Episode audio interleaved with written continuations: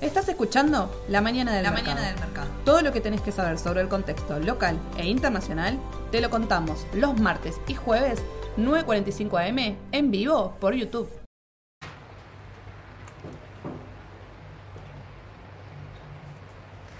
Hola a todos, muy buenos días, ¿cómo les va? Bienvenidos a la mañana del mercado. Hola, Aye, ¿cómo va? ¿Qué tal, Sole? ¿Todo bien, vos? Bien, todo bien, por Bueno. suerte. Bueno, vamos a estar arrancando el último vivo del año de 2022. ¿Cuándo Terrible. empezamos con estos vivos? ¿Alguien sabe cuándo empezamos con esto? ¿Con la mañana del mercado? Creo que mayo puede ¿Mayo? ser, aproximadamente. Puede ser. Bueno, mira, duramos un montón. en fin, vamos a estar haciendo un resumen. Noticias hay pocas, miren. Licitaciones y Banco Central. Estados Unidos está de vacaciones. Sí, ya. Ya está. No Nada. encontrábamos ninguna noticia No. así que vos digas. No, no, copada. no, nada, no había balance, no había noticias de una empresa puntual, quizá que destaque. No. No. Nada, nada. Así que lo que vamos a estar haciendo es un resumen de soportes y resistencias, de papeles, de índices Argentina. Eh, ¿Qué pasó con Tesla? Tesla, bueno, ahora vamos a ver en qué en precio rebotó. Y habíamos dicho que íbamos a hablar de las aerolíneas, así que ayer preparó las aerolíneas. Pero vamos a hablar primero de lo que pasó acá en Argentina en el día de ayer. Para cerrar el fin de año con todo espectacular, Massa debe haber dormido re tranquilo ayer porque había una licitación. ¿Se acuerdan que les dije? Es una licitación chica, 70 mil millones. ¿Sabes cuánto recaudó? Hizo un rollover como del 500%, recaudó como 600 mil millones de Sí. Eh, bueno, nada, una bestialidad. Eran tres letras. Recuerden, la primera era enero, que era solo para fondos comunes de inversión. Una letra a abril y una letra a mayo, si mal no recuerdo, todas letras a descuento. Tasa efectiva anual del 110%. Bajó un poquito con respecto a la última vez que había licitado. Pero bueno, nada, recuperó ahí una cantidad Sí. de pesos impresionante que le da tranquilidad. Bueno, para el mes de diciembre que ya lo tenía recontra cerrado. Pero le da mucha tranquilidad para arrancar enero. Sí, arrancar un enero con un año electoral, con un vencimiento de 1.3 billones de, de pesos que, bueno, que tiene ahí por cumplir y sabiendo que febrero, junio son los meses más claves que tiene, Sí. digamos, de, de vencimiento para el año que viene. Exactamente. Sabés que hablando de esto de los vencimientos, todos los vencimientos del mes del año que viene, del mes que viene, está bien, del mes que viene, son de más de un billón de pesos. Sí. Todos los vencimientos de todos los meses.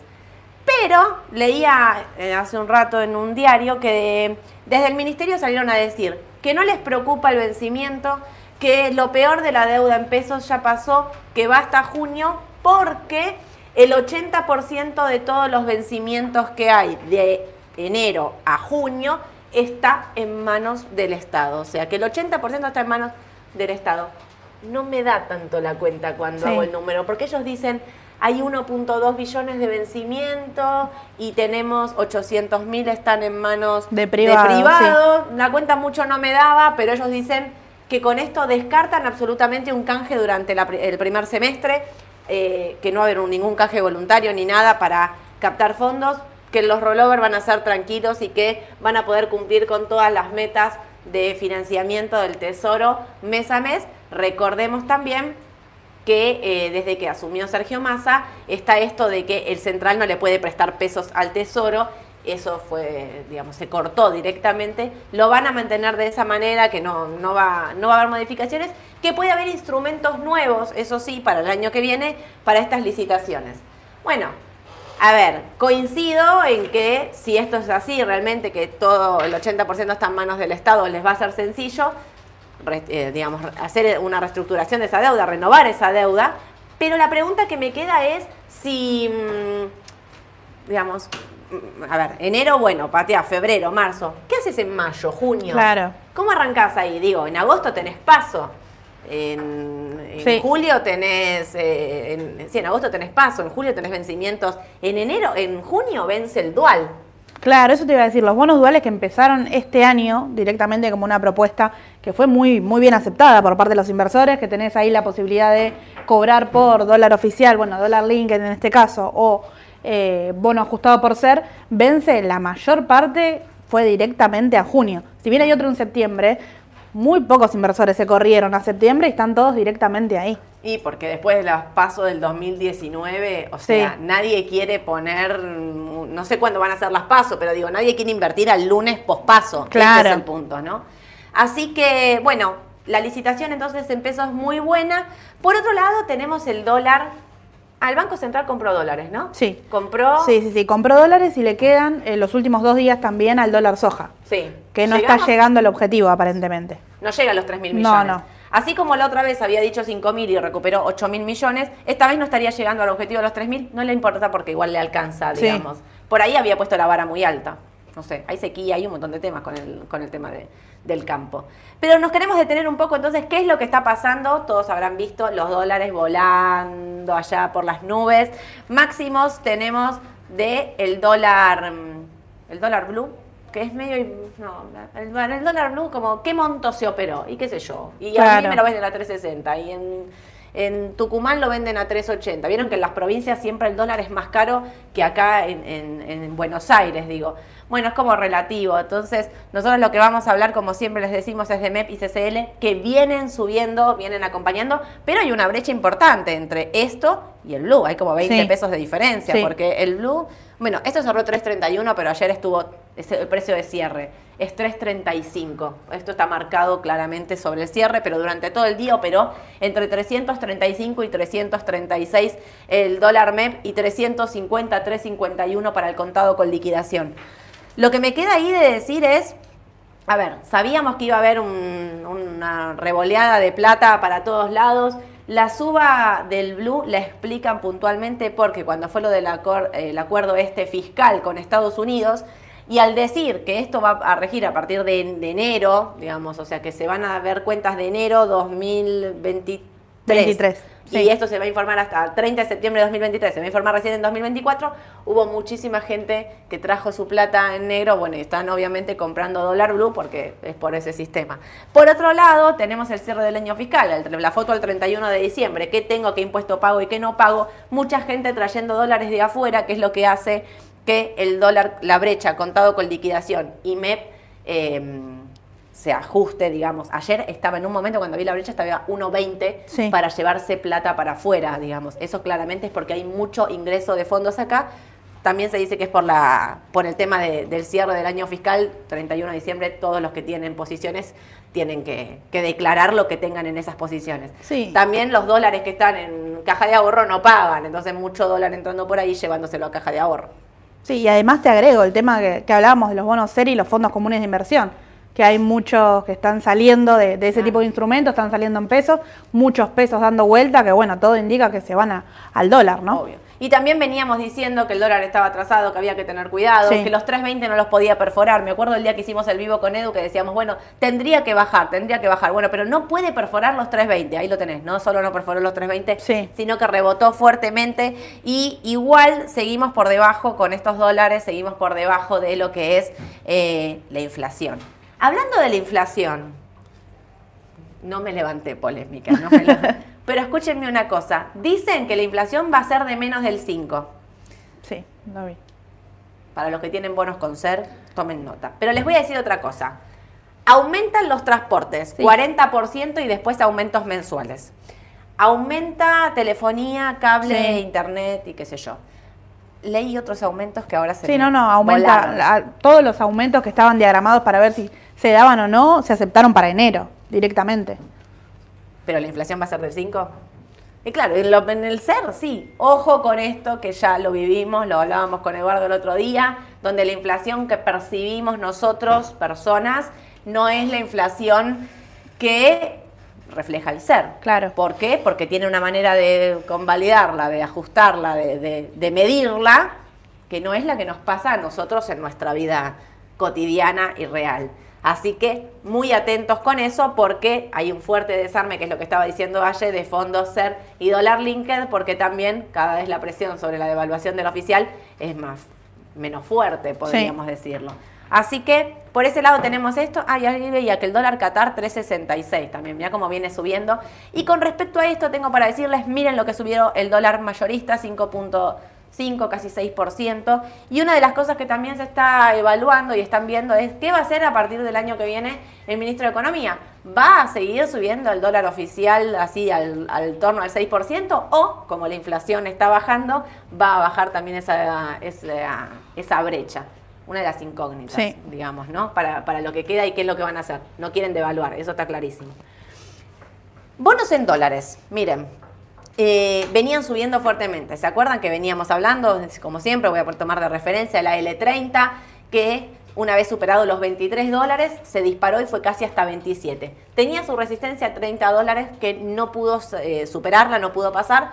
Y empezó a corregir, un día corregía el 6%, empezó a corregir fuerte, 24.70. Pero bueno, también acá subió un 3.8 en lo que va del mes, digo, esto es porque subió y bajó. Lo que hay que tener mucho cuidado acá es, ¿volverá a los 23? También hay mucha inversión acá por el desarme, por la foto del 31 de Sí. diciembre, porque los bonos están exentos. También hay una realidad, muchos me lo mencionan, es real. Viste que si vos comprás los bonos dos días antes de, de la declaración jurada y los vendés tipo el 2 de enero, bueno, AFIP te puede hacer un control sobre eso porque es claramente una intención de compra para no pagar bienes personales. Entonces te dicen, la inversión tiene que ser como ahí como una observación, Claro. que tiene que ser de tres meses al menos. En fin, por ahí muchos se los compraron y se los van a quedar los tres meses. No tengo ni idea cómo que es la inversión que hace cada uno, pero sí estar atentos en todo Argentina, no solo en bonos, ahora lo vamos a estar viendo también, en todo Argentina. Porque Argentina tuvo un rally alcista impresionante. Más que nada el último mes, te diría, porque si bien venía, bueno, volquémonos a IPF, ¿no? Que fue el primero que impulsó toda, toda la suba que tuvo Argentina. Eh, después veíamos cuáles eran los sectores que estaban retrasados y demás. Se subieron las transportadoras y, y el rally fue impresionante. Acá lo- en los ADR se puede ver clarísimo. CEPU un 60% en dólares. Claro. Sí. Sí, un 60% en dólares, pero en el mes subió un Un 12. 12%, 16% para Banco Francés, eh, 14% para Banco Macro, Sí. 19% para Galicia, digo, Telecom 18, eh, ¿dónde está? Acá, IPF 8.3, eh, 20 para el Banco Supervil, 14 para IRSA, queda atrasada Loma, a mi entender, 7 y medio para Pampa. Bueno, digo, el papel que agarren, no veo Cresud allá, Cresud 12%, eh, CEPU, eh, ¿dónde está? CEPU 12% también, en fin. Fíjense lo que subió Argentina en el último mes y lo que subió Argentina en el año. Sí. Como decimos siempre, y si miramos el Merval en dólares, estaba totalmente atrasada Argentina y tenía posibilidad de rebote. La pregunta que queda y que venimos contestando en estos últimos días es, ¿esto es el rally alcista de la foto del 31 de diciembre o esto es un cambio de escenario ante Argentina, ante un cambio político para el año que viene? Yo siempre les digo eh, lo mismo.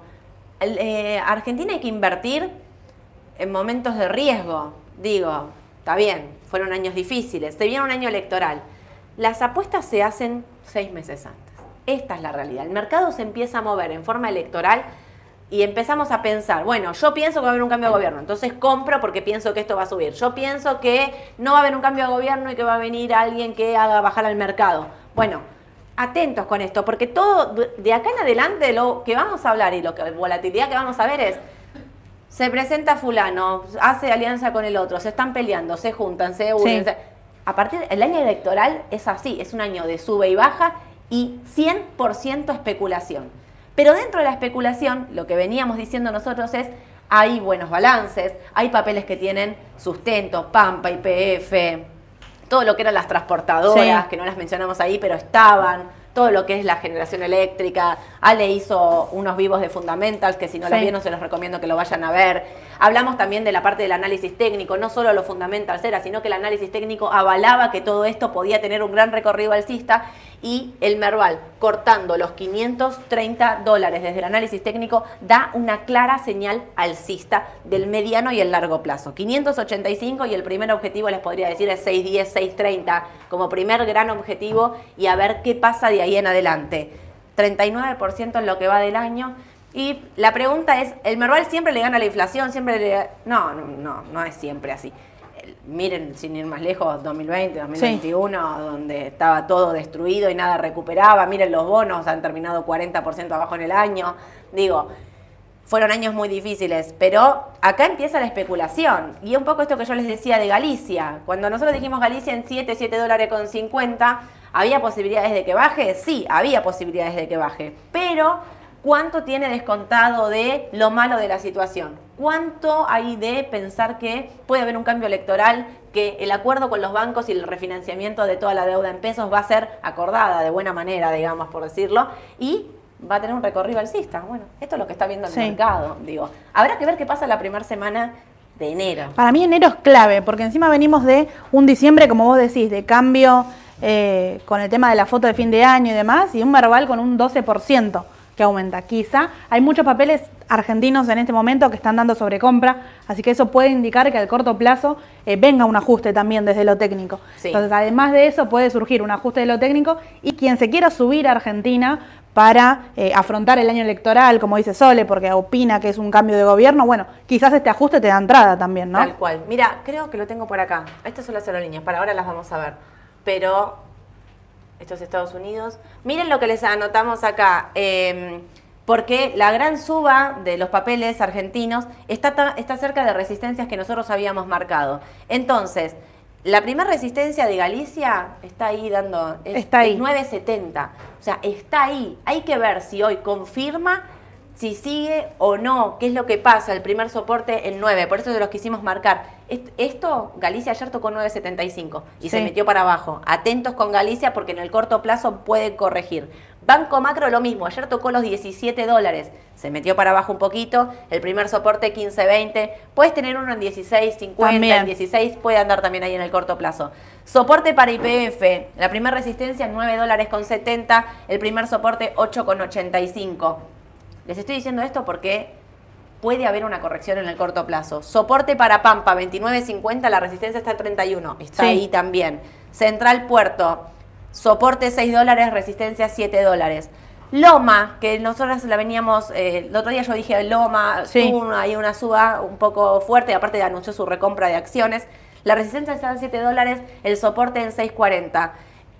¿Por qué estoy diciendo esto? Repito, de corto plazo, la primera semana de enero, la semana que viene, el 2 de enero es feriado en Estados Unidos, es clave para ver si esto rompe las resistencias y avanza y eh, si rompe las resistencias y sigue subiendo Sí, o ajusta un poco, ajusta quizás. un poco. Así que mm, atentos con esto, ¿sí? Me parece que en general hay que tener cuidado.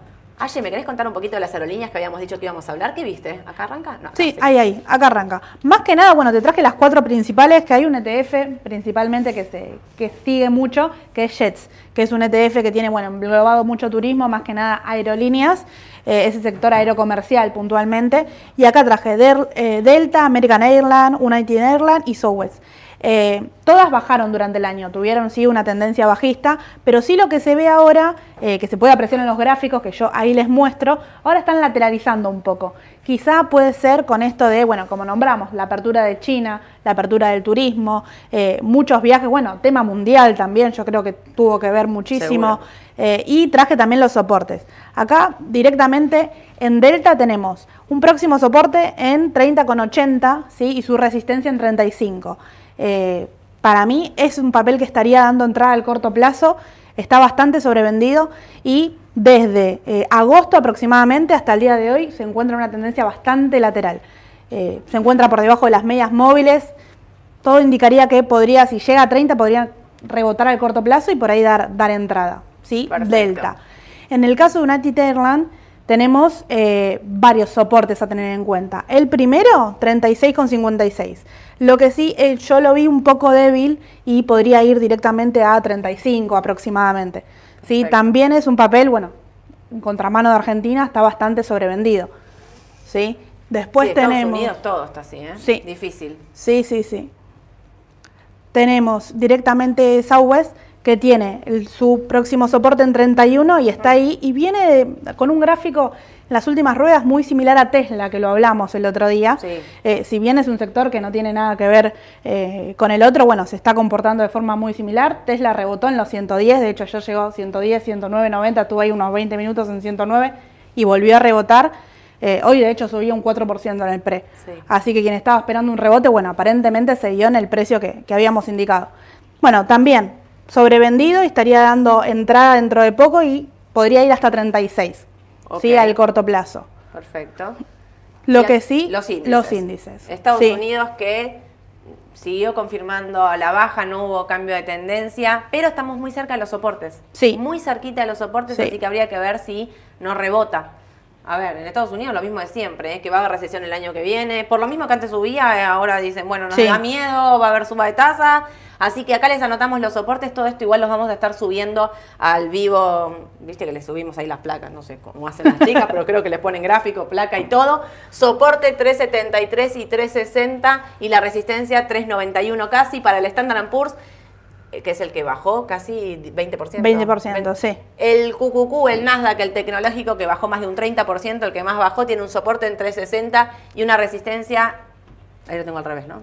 Al Una revés. resi- Una resi- un soporte en 282 y una resistencia en 360. Y para el Dow Jones, que es el que menos bajó porque son las empresas de valor, un soporte en 320 y una resistencia en 337. Así que ahí estamos, ¿no? ¿Tenemos todo? Sí. Atentos entonces, la semana que viene es clave.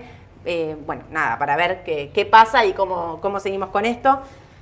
Les voy a contar una cosa. Ustedes van a preguntar por qué yo estoy corriendo y hablando a las chapas. Recién me levantaban un papel que me decía corte de luz programado. Les juro que les estoy contando la verdad. Me están diciendo que en el edificio está viniendo la cuadrilla de Edesur, debe No ser sé. acá. No sé, menos mal, Ale, Ale, menos mal que no tenemos Edenor. Eh, Edesur que va a venir a cortar la luz. Así que eh, tengo dos opciones. O si tienen alguna pregunta rápido ahí, díganme que quieren. Acá, a ver, Aluar. ¿Y Vistas saben cuándo pagan dividendos? Sí, mira, Al lugar la semana que viene. 2 de enero. Vista, 23 de febrero. Eh, ¿Cómo banca el mercado a masa con sus licitaciones? ¿A qué se debe? Y me haces esta pregunta y tengo que contestarte. ¿Cómo no te voy a contestar? ¿Cómo banca el mercado a masa? Pienso lo mismo. No sé quién escribió esta frase, pero pienso exactamente lo mismo. ¿Cómo banca el mercado a masa fuertemente? Después de esa ronda de llamados por teléfono. Sí, la última, la, licitación subir. anterior, te diría. Claro, y también hay mucho miedo de que el central baje la tasa y entonces están entrando rápido a tasa fija alta para saber. eh, eh, Para garantizarse.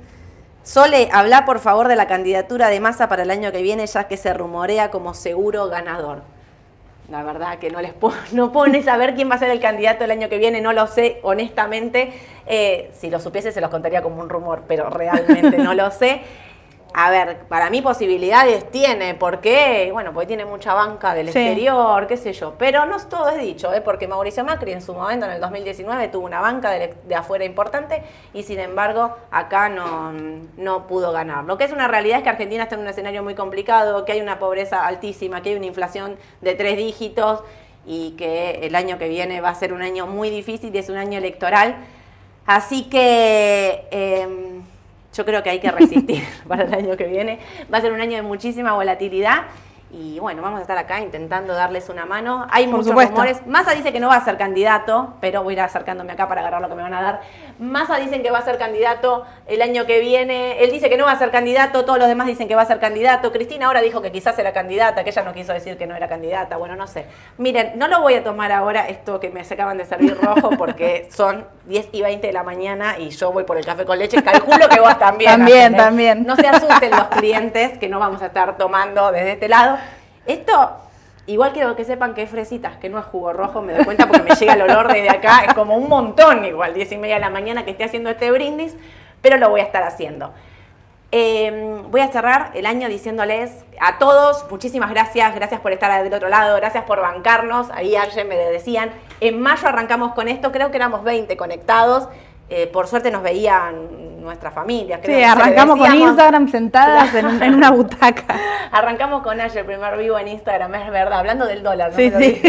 Había subido el dólar, no me acuerdo. Y ahí nos empezamos a animar y fuimos mejorando, tenemos un montón por mejorar, lo sabemos, pero gracias a ustedes de que nos decían, no se escucha, no se ve la pantalla, fuimos cambiando de lugar, fuimos rotando por toda la oficina, quiero que sepan hasta que encontramos, bueno, acá nos sentimos cómodos. Están los operadores de otro lado que me pueden ayudar cuando me trago, cuando me olvido algún número, me levantan papeles, yo la verdad quisiera ver algún día filmarles desde este lado, qué es lo que yo veo, ¿no? Eh, cómo me dan una mano. Así que agradecerles a todos ustedes porque yo siento que la mañana del mercado es de todos, la hacemos entre todos, esa comunidad, me- después leo, viste que siempre digo, se saludan, se contestan, Lucas les contesta, gracias Lucas, me estás dando siempre una mano, me dicen los nombres de la titular del FMI cuando me olvido, bueno, nada, somos esto, la verdad es que nos acercamos un montón, muchos de ustedes también se acercan acá a Raba, vienen, nos saludan, muchos abrieron cuenta, con muchos no seguimos abriendo cuenta, pero seguimos intercambiando opinión, que al fin y al cabo es lo que nosotros queremos, acercar al mercado a todos, que todos puedan invertir, que es lo que decimos siempre, intentamos hablar fácil, intentamos hacerla sencillo, cuando a veces se nos complica, volvemos para atrás y volvemos a explicar, intentamos hablar en, en castellano para que todos los que no saben inglés entiendan que todos pueden operar, que no hay que ser Nada, y si no sabes, estamos nosotros acá para ayudarte, siempre con la mejor También. voluntad. Aye, en nombre de los operadores, pero están todos acá los operadores. Eduardo, Ale, Fer, eh, Leonel, Priscila, bueno, nada.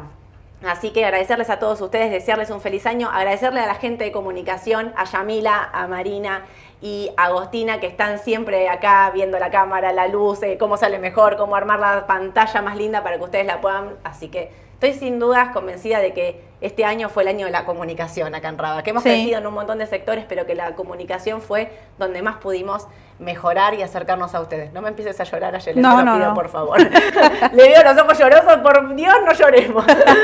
Eh, em, en lo personal, eh, yo estoy recontenta. Terminamos un año increíble y quieren que les diga, en lo personal, yo estoy de recontra festejo porque mi hijo, que fue paciente oncológico este año, tuvo su alta como paciente oncológico. Así que yo les deseo a todos que tengan salud, porque les juro que lo viví en carne propia, que si no tenemos salud, no podemos proyectar nada, no tenemos nada, no hay futuro. Así que les deseo de corazón a todos que tengan mucha salud, que lo pasen en familia, con amigos, con quien quieran, como les digo siempre, pero que estén contentos y que puedan disfrutar la vida. Nos vemos el martes a las 10 de la mañana en punto para contarles todas las noticias más importantes del mercado local e internacional. Todo. Saludos, Aye.